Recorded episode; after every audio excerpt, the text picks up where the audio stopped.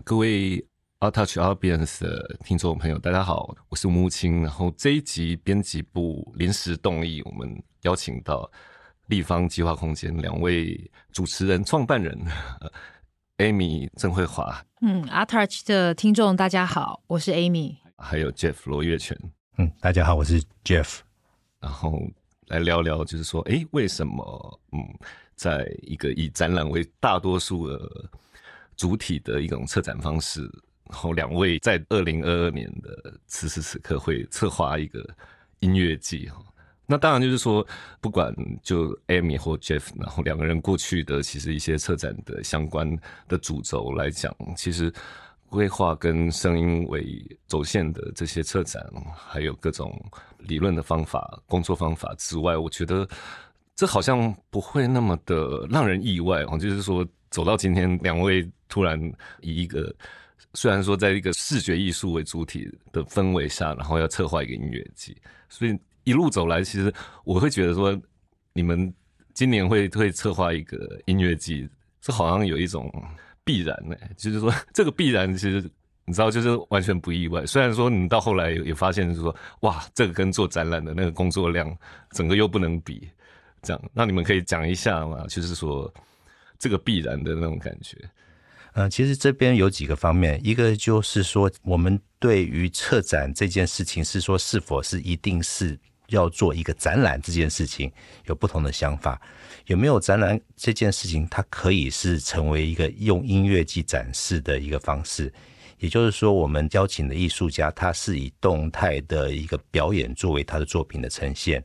好，然后在邀请的艺术家在各个艺术家表演在一个音乐季里头演出的时候，他其实可以在一个策展思维脉络下去呈现他的表现作品。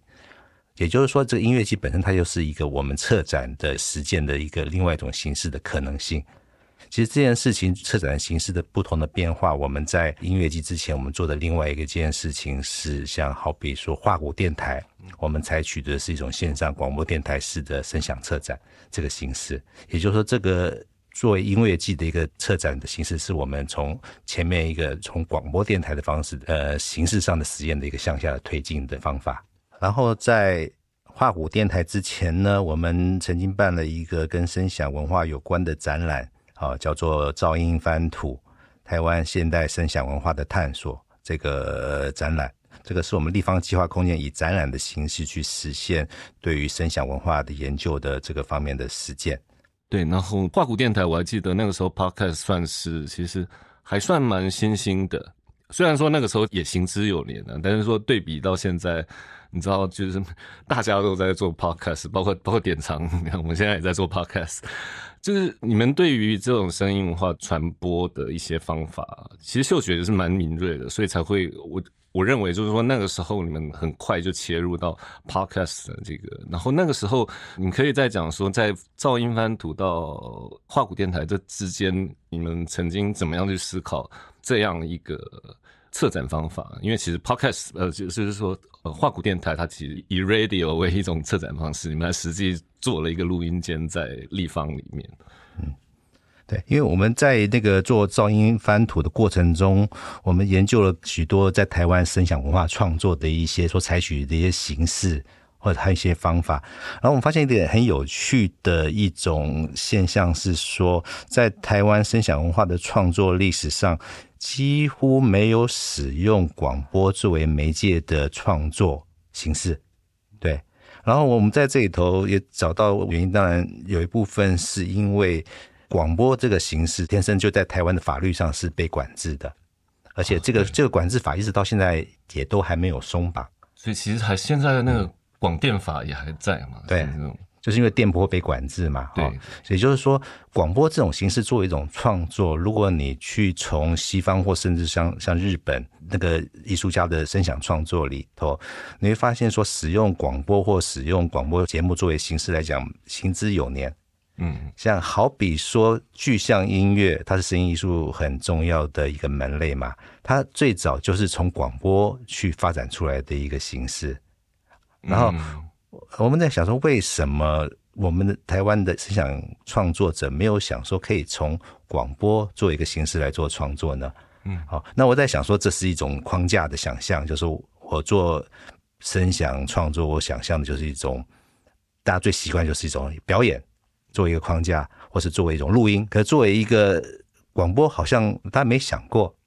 所以我想说那我们是可以做一个这样的尝试，所以我们就用跨国电台，而且这个形式去邀请大家共同来想象说，假设你做一个声响创作，你要用广播来作为一个你的创作媒介和一个框架的话，那你会想做什么样的内容？这就是我们那时候跨国电台的一个最早的一个动机。了解。但是我觉得这个刚刚讲的就是说很具体的原因啦，就是说以媒介来思考，但是广播或者是表演的形式其实它都还是一种在概念性上面想要去反思，就是我们噪音就是创造制造声音的这个过程，这里面牵涉到就是我们想要去谈在一个时代里面声音如何可以传播跟被制造出来。那在噪音翻土的时候，我们其实一直都在谈一个很基础的我们的一个策展的一个观念，就是说声音从被制造出来到被听到，这中间是一个政治的过程。那这个过程其实跟我们的时代氛围有关，然后这个政治的过程包括了技术的层面，包括了聆听的层面。那在这个里面就是说我们怎么样通过一个展览去把这个展开来讨论，是那时候我们想要做的。所以广播那时候直接回应的就是说，台湾的广播被限制了几十年，它是一个我们巨大的时代的背景，那这个时代的背景如何我们运用这个媒介去把它引出来，我们来谈说那在什么样的状况底下，什么样的声音可以被听到，什么样的声音被消失，或者是说什么样的声音是如何被制造而被最大多数的人聆听。所以这就延伸出来，就是说从技术史的层面，然后从传递的层面，从聆听的层面去谈声音的展示。那策展对我们来说一直都只是一个媒介，就是说策展并没有一个固定它一定要长成一个什么样的状况，只是说我们惯常于在视觉艺术领域，所以大家会很容易从视觉艺术领域去思考这件事情。那从音乐领域，可能大家声音或者说这个东西可能在视觉领域比较被接受，所以我们就从这个领域里面出发，去作为一种媒介的形式的实验来做它。对，是，这就让我联想到其实台湾的应该说音乐出版业的一个主管机关，其实早期一直都是新闻局，你知道，那广电法的主管机关应该也是新闻局吧。然后这一直以来，其实包括到现在，虽然说台湾已经解严那么久了，可是你知道，文化部下面其实还有两个单位，有影视发展司，然后也有影视音产业发展局。然后所谓这个局这边，其实是负责以前的新闻局这部分的影音出版的这个业务。其实这部分文化部到现在都还没有整合这两部分，就是说也都有这样的一个历史的产物在这里面。所以我们刚才想到就是说这个部分它后面有背后它的一种各种媒介，尤其像音乐这方面或者广播，它怎么样在这里面被用你说治理的技术也好，或者就是说反过来就是说以创作它的这些载体的媒介的制造者或者的传递者，他怎么样运用这个方法。然后这次让我想到生活萨满找来一个20多年的新加坡乐团，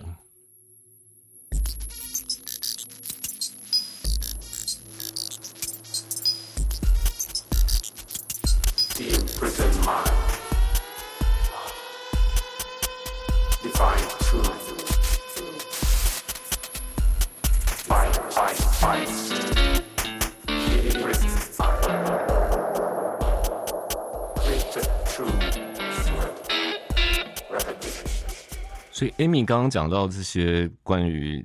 声音传播这些，可以说是不管是政府方面的那种统治技术，或者是创作者或媒介者的这种传递或制造声音的那种方法，我就想到我们这次声波萨满也找来了新加坡一个成立20多年的一个前卫乐团，叫做天文台。那天文台其实他们隐然的也有这样的意义，就是尤其在新加坡其实是这么讲究社会秩序，一个非常城邦式治理，可是它又这么有秩序的状态下，然后有这样的一个乐团，那其实它背后也有这样的意义。对，那 Jeff 可以说一下，那天文台你们期待就是说找他来生活萨满这个部分有什么样子的一种意义，还是说他们在一个音乐季里面有一个什么样可以解读或聆听的那种空间呢？对，就如刚才木青讲的，天文台在新加坡是一个成立非常老牌的乐团，他们思考声音是比较不像是一般的，新加坡乐团是比较倾向于一种，我的感觉是比较像一般的流行音乐式的一些消费型的或休闲型的音乐，这是大家对新加坡乐团的普遍的观感。可是他们特别的地方是说，他们很早就开始做各种声响实验，而且他们的人员也在一直不断的变化之中，然后有人进去，有人出来，几乎每一张专辑都有完全不一样的一个质地的呈现。尤其是他们最近刚刚发表了最新的专辑，就做了更多的很特别的一些声音的实验，特别是说他们在这次的专辑头用一个很隐晦的方式去谈到了现在的新加坡政治和社会的状况。好，可是这种对政治社会状况的批判比较不像是台湾很多对政治批判或者一些谈法会很直截了当的用，比如说像浊水溪公社，对公社，或者是说现在说对什么抗议乐团会直接就对啊政府该怎么样啊，什么农村武装青年，对这种很直接的语言的批判。可是新加坡他们就非常隐晦，因为他们不能讲那么直接。所以有趣的地方就是他们这样有些地方绕一大圈的以后，你反而觉得那种有一个很特别的一个实验性在里头。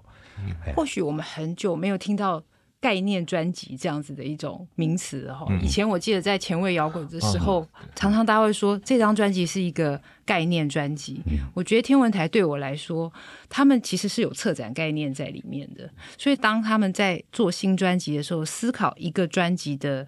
成型跟出现，当然声音本身的实验很重要，但是我觉得那整张专辑会围绕在某一种思想上面的一个概念的传递。那这个东西你可以说我们现在这个年代可能很少人说我出了一个概念专辑，那现在可能也没有这样子的讲这个名词的意图，但是我觉得他们是有这种，你可以说在那个实验跟创新里面又有隐含着这样子的一个脉络性，或者是说这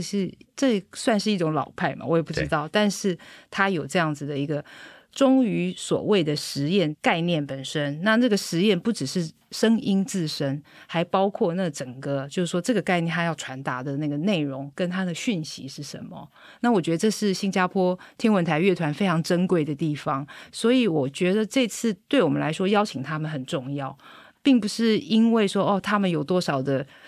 像说流行音乐我们要讲求什么点击率啊人气啊，我们反而是希望通过新加坡的乐团带来背后这个概念的思考。对，这也是为什么我们这次的音乐季的名字要叫做论坛音乐节，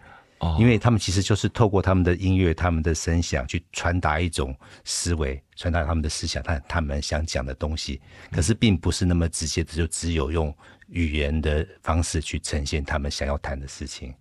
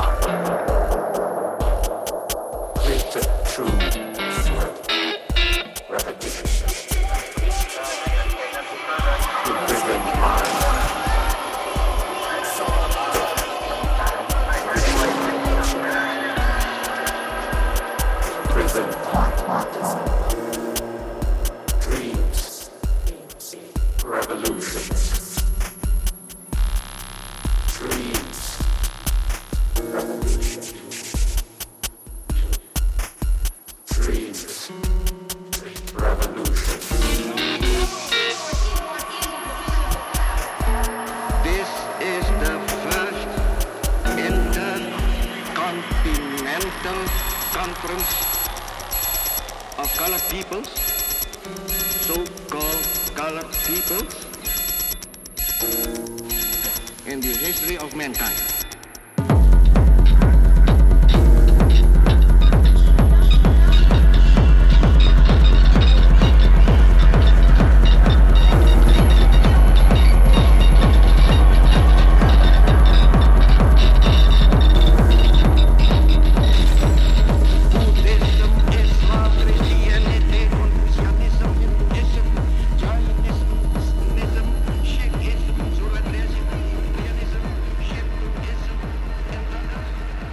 Jeff， 所以这一段感觉他刚刚有一段很像是 sample 某一段演说的那个，他有什么样子的典故？嗯，他这段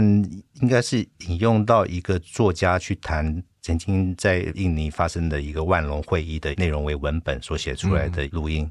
好、嗯，然后当然这个录音的细节我们不是非常清楚，他也许是找当年的录音，或者是他们重新再诠释。嗯，对。至于什么是万隆会议，这是一个比较关于世界政治的一个题目。对，是。那我也会想到，就是说新加坡，因为新加坡其实是一个我们在讨论关于说全球文化之下克里奥人化的一个典型的社会的范例，因为它常常被就是讲说，因为。就所谓克里奥人化，就是包含新加坡自己会，他们有一种文化上的歧视，会觉得那些讲 Singlish 的人是比较跟不上全球化秩序的那种脚步。嗯，对。然后在这个里面，就是说，感觉起来天文台乐团他们隐约的有在谈这样的讯息，还是说这个部分也可能只是我一个超展开的解读。这边应该没有，天文台应该没有直接谈到这方面的事情，对，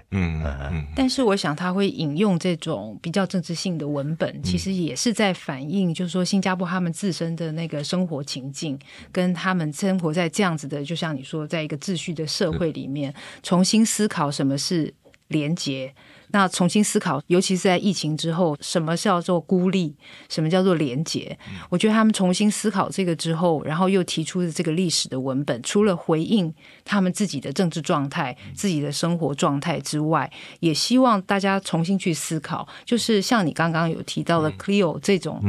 文化，可能是一种，它有时候表面上是一种政治宣传的手法，可是人跟人之间的那个连结跟所谓的自由跟平等，在这里面又意味着是什么？我觉得天文台他们是用声音在传达这件事情，或是在反思这件事情，他并不是用比如说像我们平常可能是用文字去论述，那他们是用做声音的方式在谈这件事情。对，那其实我也想到，就是说这次音乐季的主题嘛，声波萨满，然后这表面上听起来就是说，让大家听到萨满会觉得，哇，这个是不是要讨论很纯粹的那种性灵派、身心灵的这种很 New Age 的诠释？可是您刚刚这样谈，我就觉得也稍微开启了某种，就是说这个部分的一种思考，就是说萨满它其实也很社会面的一个形式。它不管包含你说统治技术也好，包括在一些文化观点上的冲击也好，或者是说对一个创作者来讲，它也许也是另外一种发声或者创作的手法。就是说这个部分它也有另外一种层面，就是说那作为一个艺术家，他们怎么样从另外一个角度，他可能这个部分是属于艺术家的萨满方法。他也许不一定是直接用一种很文本式的这种反应，对，他从这里面，对，或许我们可以谈一下，就是说其实很多人就说声波萨满是不是要走那个 New Age 的路线，是不是大家要来这边打坐，还是要做瑜伽？但其实我们运用萨满在谈的是另一种意识的状态，那这个另外的意识的状态有没有可能通过我们将表演者他们的声音或是讯息的传递当做一种召唤术，那这种召唤术或者说它让你情感上面产生了某种共感之后，你可以从线下的当下的现实里面脱离出来一些，然后重新去反思你自己的这些经验的被建构的这些过程。所以我们会说，这些表演者或是这些音乐家对我们来说，有些时候他们很像萨满，就是说他们通过一些比如说萨满，他们要敲萨满鼓，其实也通过节奏还有通过那样子的一种音频的那种撞击去打开你一个重新意识到某些经验或是记忆的一个状态。那我们比较是着眼在这个部分，倒不是说你来到我们的音乐季你就要开始跟大师做瑜伽。那我想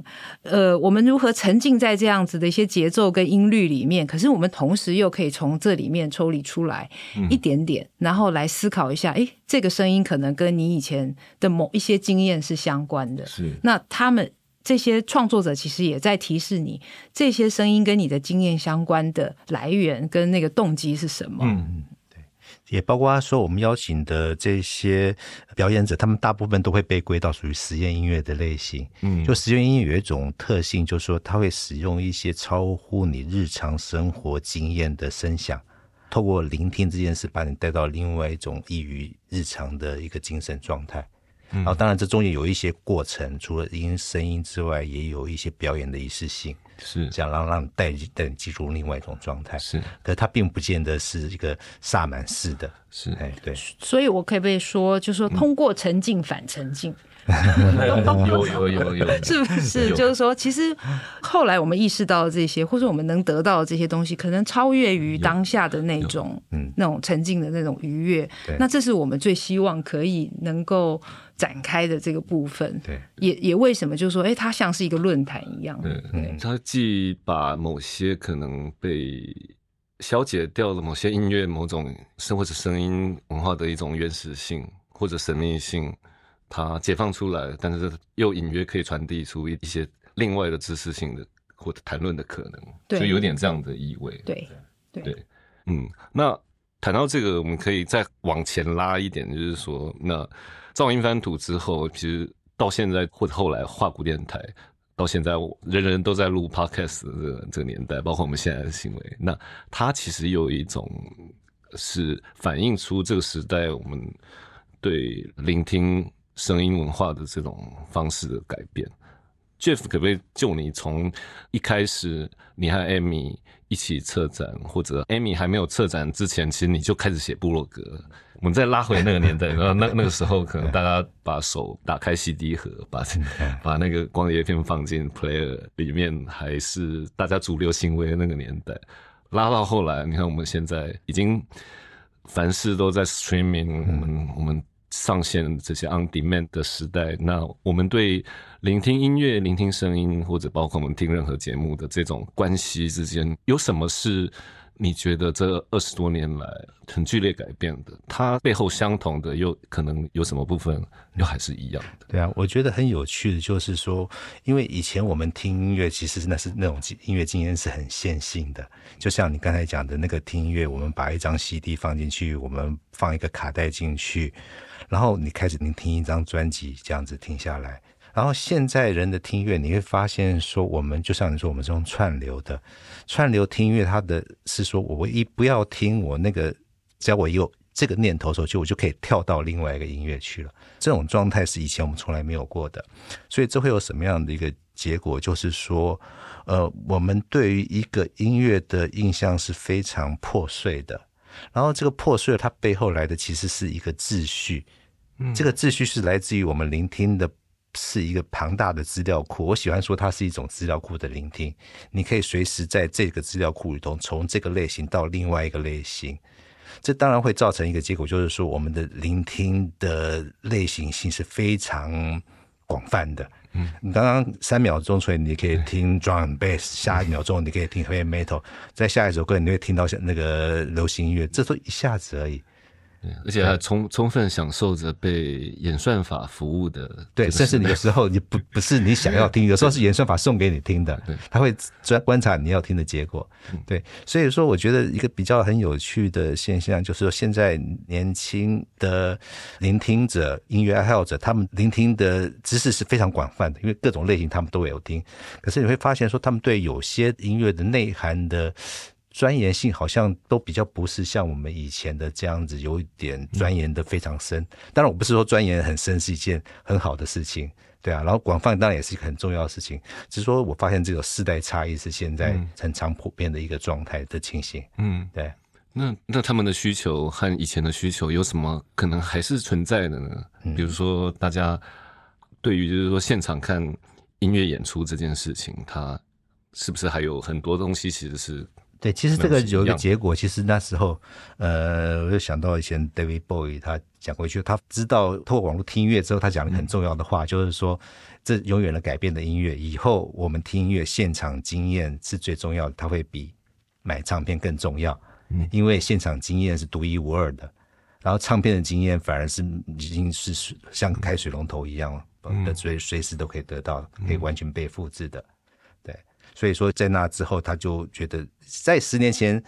我们听这个话觉得好像应该不会那么快吧，所以听音乐好像变开水龙头这件事情，那现在就发现已经完全是就是这个时代，反而是听现场的经验真的是就是独一无二的聆听经验。对，相对古典就好像就是说有些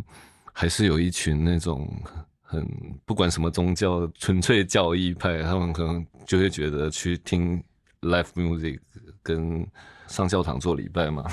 有种这种感觉，有一种，就那个 tempo 你知道，就是说我们刚刚讲到就是萨满这件事情，也许音乐本身它被创造，然后或者它固定有一个常常有一个节奏旋律的模组，它其实。对，其实这边就讲得很有趣，就是说我们发现说听现场音乐，我们现代生活它提供了一个很特别的集体经验。他这个集体经验是，其实我们到了现代的异态社会以后，我们个人主义的社会，我们已经失去很久了。可是就是我们每个人都在家里戴着耳机，你一个人听音乐，这个跟我们以前听收音机不一样，因为我们以前听收音一个音乐或是看电视也是很像，你放个音乐，听个 DJ 放音乐，你是跟成千上万的人一起听，大家处在一个同时性上面去集体聆听一件事情，一个音乐。然后现在这个已经不再发生，因为大家很少同时间听一个广播节目了，广播节目实在太多了，而且你可以随时挑选，反而是在一个集体的现场演唱会、一个舞会里头，你是跟很多人一起去感受这样的经验，那种集体经验很像是宗教经验。对，它就是一种 worship， 对，大家在同时 share 同样的一个感情，然后你跟大家一起同时喜欢这个艺人，同时喜欢这首歌，有时候甚至是大家可以一起唱。有时候这个事情我也很惊讶，就是说有时候我去唱一个舞会里头，然后有一首歌我从来没听过，可是我很惊讶发现很多人可以一起唱。也就是说大家会在一个个别的聆听的经验里头，可能大家都刚好听过那首歌，可是那是个别听的，可是当大家在一个舞会里头听到一个 DJ 放出这首歌的时候，大家集体的个别的聆听的经验被召唤出来了，然后大家一起唱，这个让我非常有趣，因为以前的话我会觉得这首歌应该就是什么在收音机里头或在电视上是 top 10 的那种第一名的舞曲，那个歌大家才会一起唱，可是后来发现说那首歌就是一个很冷门的歌，然后就其实是在某一部分小众里头他们才会被很多人聆听，可是这个小众在现在里的是我们这个聆听的空间里头，好比说舞会里头这些人聚在一起，对，竟然被集结了，对，就大家在这里头得到一个集体性这样子，对，然后这种集体性是在我们现代社会里头我们失去很久了，我们反而要透过演唱会或者舞会这种方式找回来。对，在那种其实他重新被动员的那种情感，然后那种情感也许本来会认为它是一种在主流文化价值里面可能会被消灭的，可是它还存在，然后所以有这样的一个感觉。然后你刚刚讲到的那种情感，我就想到你们其实有在定义，就是从这次声波萨满做音乐季，它是一个3年计划，然后你们形容它是马德莲蛋糕的马德莲计划。对，那这个是出自于法国名作家普鲁斯特的《追忆似水年华》里面出来，然后它同时又被形容成一种社会心理学的某种一个技术的那种反应，它重新召唤这件事情。那可不可以请 Amy 谈一下，就是说马德莲计划为什么用马德莲计划重新去串这个，不管是声音也好，或者就是说这种记忆性的这种媒介？其实就像刚才 Jeff 讲，就是说我们常常会被召唤出某一种情感，然后在这个很个人化的时代里面，其实我们很难找到这种集体的共感。通常我们的集体的共感都非常消费性，就是说我们是通过很多商业的这种你说它是宣传或者是政治的这种操作而得到那种集体共感。但我们在想说我们有没有办法做一个东西是不是在架构在这样的前提里面，但是它能够召唤你一些某一种集体的情感或者说记忆的出现。那我们用马德莲这个是我们长期以来在探讨的主题，也就是有一个前提，就是说我们的集体共感跟记忆并不是自然而然来的。从噪音翻土开始，我们就一直在谈说声音文化其实是被创造出来的，那我们现在如何意识到这个东西如何被制造。在这个马德莲就是追忆似水年华里面，这个主人翁他是因为吃了一个马德莲蛋糕，然后他的小时候的一些记忆涌现。那这种记忆或是这种情感的涌现，对我们来说是一个很有趣的东西，它没有办法通过你的理性思维去回想，它必须就是通过某一个 moment， 然后通过一个节奏、一种味道或者一种口感，然后那个东西被召唤出来。你可能也赫然发现说，诶，为什么别人有跟我一样的这样子的一种经验过，那个东西是什么。所以在这几年我们的计划里面，其实我们就是谈了很多现代声响的文化。现代声响的文化的界定就是从技术传播技术的开始，那最早当然就是广播了。通过这样的技术怎样形塑了我们集体的经验跟集体的认同，甚至于我们的情感是被这样子所建构起来的。那我们希望能够通过这样子一个线索让大家去感受到，就是说我即使今天在音乐季里面我被召唤了某一种情感，我投入了某一种感情，或者是说我有什么样的记忆出现，但我们也同时理解到其实我们就在一个巨大的噪音机器里面，然后一个巨大的记忆的建构的技术里面。那这个技术是什么？它有可能是通过乐器的媒介，有可能通过传声的系统，然后通过影像，通过讯息。那这是我们这几年一直在着力的。我们通过演讲的计划，比如说我们有学识学校就已经开启了这个讨论，其实已经总的来说已经超过3年，我们都在谈技术史与现代生活。然后这里面当然声音是我们很关注的一个关键。然后到学识学校经过这几年的讨论之后，我们希望可以通过你真的来体验这样子的一个实验声响的聚会，然后再到明年可能我们会用视觉艺术的方式在做展览，然后来讨论这样一贯的主题。这样是对你刚刚讲到聆听的那个经验史，现在的这种很聆听经验是非常流通的，切换迅速的。但这种感觉我也想到，相对于这种艺术的各种展示的媒介里面来讲，好像串流时代它反而有点像是在看展览，你知道吗？就看展览，你从一件作品到另外一件作品，它可能不一定要有一个起承转合，或者一个录像，它可能里面40分钟你只看了其中5分钟，然后又接到下一个作品，你知道吗？就是看展览本身来讲，它有点像是串流，我们用串流的方式在那边看，只是它是一个空间式的串流，这也蛮有意思的。所以也许明年马德莲计划的第2年另外一个展览。我觉得他也许有另外一种可能性在看着。那先拉回到第1年我们声波萨满的 Live 音乐季里面的 casting， 你们排了4天嘛，从第1天的 The Wall 到第2天的空总 C Lab， 然后第3天横城之上，到第4天牯岭街小剧场，4种质性不一样的空间。在这些不一样质地里面，你们怎么样去安排这个 schedule？ 它其实听起来是另外一个蛮复杂的策展技术，因为它思考的方向又不一样，尤其4天都在不一样的地方。你们如何去思考这些不一样的艺术家他在这个里面，或者哪一天会多一点点论坛性的这种成分在里面的一些布局呢？其实我们把这整个叫做一个旅程。旅程有一点像说有一个起承转合这样，所以其实我们稍微就是对我们来说有一个核心精神啦，就是说论坛就是表演，然后表演即为论坛。意思就是说论坛当然不是那种形式的论坛，而是说论坛其实是一个思想的过程。那我们通过表演然后来建构我们思想的这个可能性是什么。那所以这个起承转合，我们会觉得说我们挑了4个地点，但我们会希望大家好像来进入一个旅程，前面你会有一点嗨嗨，然后到最后一天比如说在牯岭街，我觉得会比较沉静一点。对，比较沉静一点，也就是说让大家稍微有一点喘息的那个空间，然后来思考一些我们前3天听到的东西。那会选择这4个不同的场域哦，我觉得有一个很重要，就是说我们现在到底还有什么空间的可能性。那这个空间可能性跟城市化的这个过程，跟我们生活的这个现代空间有关系。就是说现在我们究竟可以在哪里听音乐？刚才 Jeff 已经讲说，我们其实已经退缩到就是我们只是在自己的房间听音乐。那究竟我们还有哪里？除非你去好 Live House， 或者是说今天有一个美术馆做了声响的表演，然后他邀请了这些人。那除此之外，这个城市里面它到底还有什么空间是容许这些声音发出来的，或是容许这些声音可以用不同的方式展现？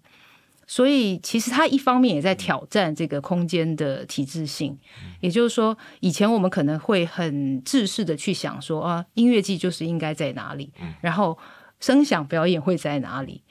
那我们现在就想说，那我们就找一些比较异质性的空间。好比说以前我们跟木青还去过南港瓶盖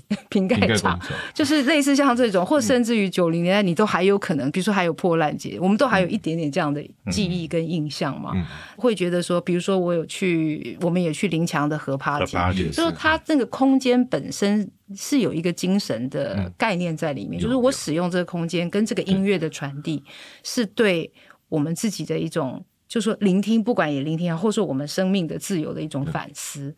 这也是为什么我们这次又找了林强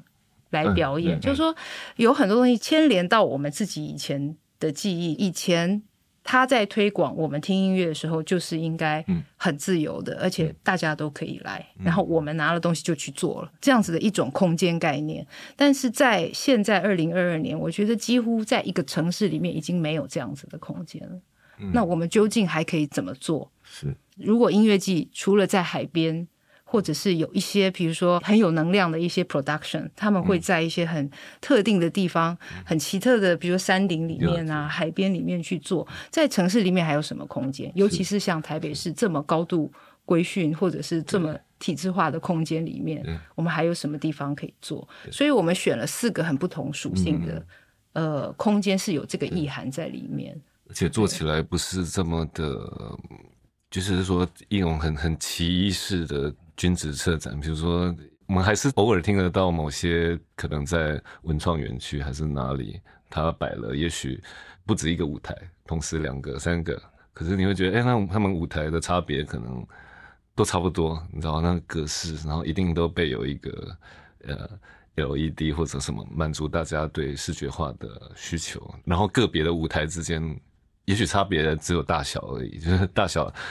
以区别这些演出的乐手或什么的，谁是比较有关这种能量的差别而已，好像只有这样子，对，好像在哪里都是差不多的，对。所以就是说这个部分也有点重回场域性的这种，对，就是那个空间其实是我们有在思考的，就是那个空间本身的属性跟它的空间跟声音的政治的结合，这个东西怎么传递出来？就是说现在我们究竟还在哪里听这些东西？我们去哪里的舞会？现在已经没有地方可以去了，我觉得除了当然有啦，但是就是说你在一个城市里面，你在台北市的话，我们的选择还有哪些？那如果说我们又想做的是实验声响，这个实验不只是形式上面的实验，当然是包括我们自己意识上面的开拓，或者是说我们究竟还在哪里可以有传递不同的讯息，就是我们有在尝试这件事情，当然就有一种把自己累死的感觉。对。那我们在谈到就是说现在又这么多那么强调就是说音乐演出，然后再加上现在大量视觉化表演的需要，所以相对之下其实山坡萨满这次的对于就是说视觉的依赖其实相对也应该是少很多的。那在这个部分之下，你会觉得说在现在大家这么习惯被满满的视觉冲击，你会发现有的舞台好像恨不得它的周围是被 LED 给包起来的，充满大量的视觉刺激。那这个部分在以一个声音为谈论主体的音乐季里面，你们有什么样子的想法没有？就是说这件事情，其实在这里头策划，我们无论是一个当代艺术策划的概念去思考这个事情，所以我们会回到艺术家去怎么想他要做出来的成果。所以 LED 萤幕其实我们在部分的场也有架设，可是这个的架设主要是这个演出者的需要，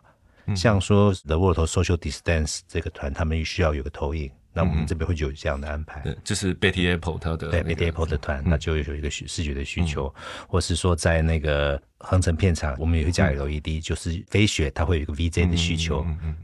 所以我说我们也不完全反对说那个音乐季里头有一些视觉的呈现，只是说我们比较不是从那个娱乐的感官刺激上去想这个事情，我比较想说怎么样呈现会是最能够充分的表现这个艺术家的表现的结果，再从这个地方去想它。对。那或者谈谈就是说刚刚有提到的向天舞台乐团，他们音乐作品其实就很论坛式，就是说你不会去区隔说啊这个部分是论坛或者不是论坛。我觉得那个论坛当然就是一个概念性的，就是说我们怎么思考，我们怎么去想他们这个创作的音乐，就是说如果当然很重要一部分我们必须喜欢它，我们必须享受它，然后我们觉得很有趣，但是在第二层就是说那为什么这个乐团长年以来他们这么坚持，即使经过了这么多世代，然后经过了这么多年，他们还在实验一些东西，那个东西是什么？我觉得这个是我们比较在意的。好比说我们还是请了林强大哥，那经过了这么多年，除了大家觉得说哇林强之外，那究竟我们应该通过他这一次创造出来的声音去思考跟声音相关的什么东西？那另外一个就是场域的那个变化，就是说我们可能很习惯去觉得说某一样的，比如说声响实验是不是就是只能在师生季这样子的场域，或者说那他们可不可以到其他的地方，或是其他的文本里面。所以这一次我们当然也邀请孟东，那孟东就会，我们想说那他能不能试试看声响实验室这样子的空间，跟这样子的Ambisonic 的声响环绕技术，对，就是同时在技术上、空间上都做一些调度，或者是说做一些打破，然后让他们试试看能不能够这样子，然后可以创造出一些新的氛围。对，然后这次觉得跟前2-3年 Amy 跟 Jeff 的策展，包括在当代馆那次嘛，Jeff 策展那个声经络，然后 Amy 策展那个一台之爱，那一次其实就有一个艺术家叫 DJ Sniff 那时候也有参展，就是说这样的合作经验，从邀请他展览到邀请他来参加你们音乐季之间的那个关联性，你们觉得还有存在另外一种什么样子的策展意义没有？就除了切开来看展览式的策展，跟这是做一个 Live Music Festival 的一个策展，这样一个连贯性的关系，跟你们作为一个策展团队和艺术家之间的脉络，你们有什么样的期待，或者给你们策展有什么样的启发没有？其实我们会希望让那个我们的观众要对一个艺术家认识是能够更为立体，像 DJ Sniff 他本身也是学者，他是研究黑胶唱片文化的啊，他又是那种刷盘 DJ， 是，然后又是在我们的刚才木青提到的一台之爱展览，他做了一个装置声响装置，所以在这次音乐季头，我们请他做了一个是 live 的表演，然后让观众可以从各个不同的角度去认识他，还有像哈桑看也是，他在我们的一台之爱的那个展览里头，他是做了一个演算法嘻哈的作品，那这次我们的呈现，他是做了一个嘻哈的一个 live 的表演，这个 live 表演。其实哈桑汉他本身也是一个声音艺术家，他可以从事做 live 表演，他也可以做那个声音装置或是录像艺术，所以在这里头我们可以让观众有一个对这些艺术家有不同的一些认识。是像 DJ Sniff 的话，就是说比如说我们很习惯的某种电子声响啊，或者是说DJ 运用唱盘啊放音乐，那 DJ Sniff 就是运用唱盘解构唱盘，那我们希望说这样的音乐季里面，我们除了有 DJ 来放音乐之外，是不是也提出另外一个对唱盘的思考？那他要做的事情就是去解构这件事情，他可能不会很正规的给你放你所想象的 DJ 应该放出来的音乐。对，那像上次在异态之爱，我觉得对我认识的 DJ Sniff 或者说对我们来说，他还是在表达声音，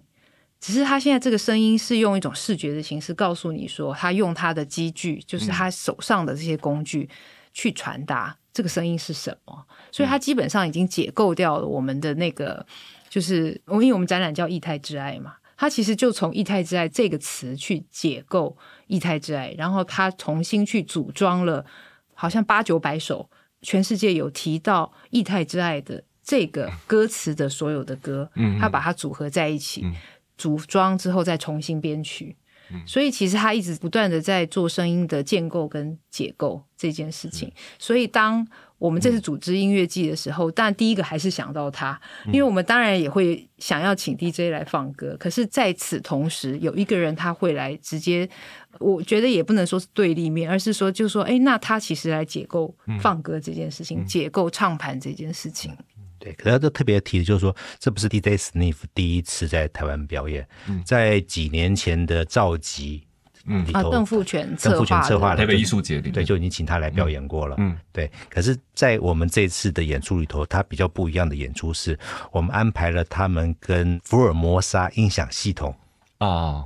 用这套系统来做一次不一样的演出，因为这套音响系统它是出现在雷鬼舞会里头，然后都是 bass music 使用的，对，可它很少，你不会见到这种系统出现在声响音乐的表演里，至少在台湾是没有的。对，所以这次 DJ Sniff 来我们这边，他发现有这套音响可以使用，他说好，我要用这套来表演，他要做一个比较不一样的声音的呈现。不过上次尤威策划的那个已经有用到福尔摩沙的音响系统，对，我是说那个DJ Sniff 的 DJ Sniff 使用这套音响表演，对对对，因为其实 DJ Sniff 他本身也是研究大埔文化的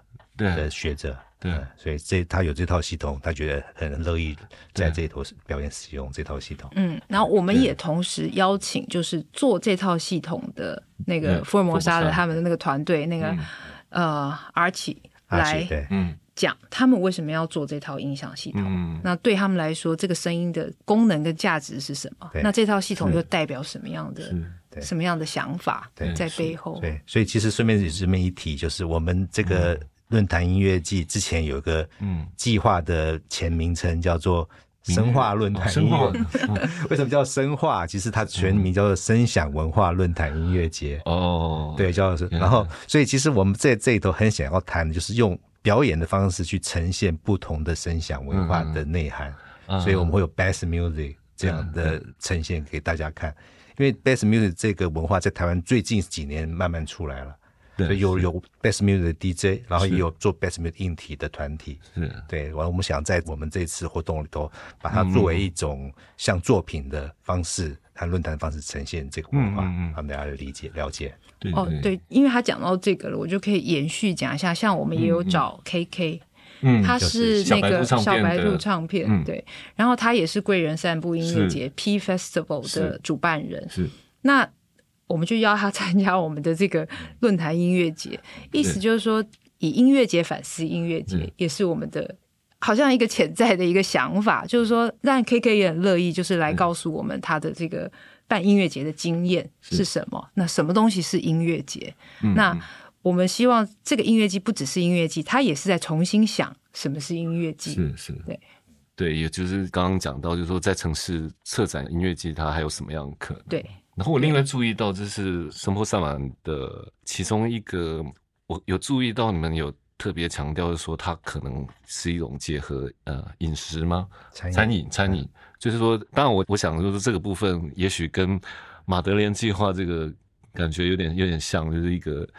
从其他的感官，对感官的那种召唤的这种，那这个部分跟声音它的结合又会是怎么样？我就突然想到，就是说，因为。这是一个我们非常远大不切实际的理想就是说我们一开始在设想的时候，当然会希望这个东西做得很饱满，然后我们当然有思考到这个层面，就是说因为我们在谈聆听，听觉，然后我们平常视觉文化，视觉又这么的强势，那有没有其他的感知经验我们可以一起一起来探讨。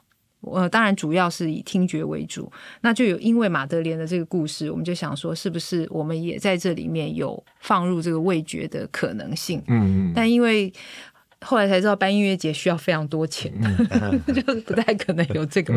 这个部分，但这个一直是我们觉得可以开发的部分。就可能马德莲计划后面第二年第三年它依然是有可能放进来的一种概念。对，这次我们也会放，只是说比较少一点，就是说像我们邀请了黄柏志来做他的柠檬酒。嗯，对。那他的柠檬酒其实是有一个主题的，就是说这一次他调的3款酒其实是来自于他自己以前好像在古巴的时候的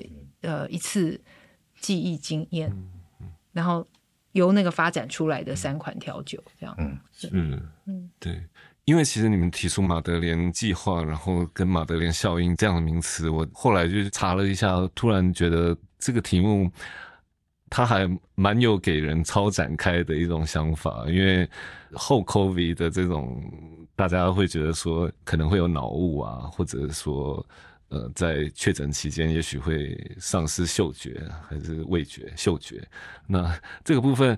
后来我才发现人的那个感官的受体来讲，其实嗅觉是在生物演化史里面是最久的，它从单细胞生物它都被研究出是有某种嗅觉功能的取向，而且人类有超过1000种的嗅觉的受体，可是可能你对视觉或触觉它都只有4种，然后嗅觉也是唯一一个连接海马回里面不用经过视丘的。不好意思，刚刚讲到这个两个名词好像都是当代艺术的机构有海马回也有视丘，但是我其实在讲大脑的这个记忆的经验过程，就是说这个东西嗅觉它也许还有什么可能，就是透过声音然后重新把这个部分召唤出来。对，那也许就是说这个是之后马德莲计划第2年第3年还有什么样可能。对对，那我们非常谢谢今天到场的2位策展人 Amy 跟 Jeff， 谢谢。然后我们谢谢大家。 OK， 然后我们最后再听一下这次也是在论坛音乐季里面演出的徐家俊，一个他非常年轻就开始做声音噪音实验的一个创作，我们在徐家俊的音乐当中跟大家说拜拜咯。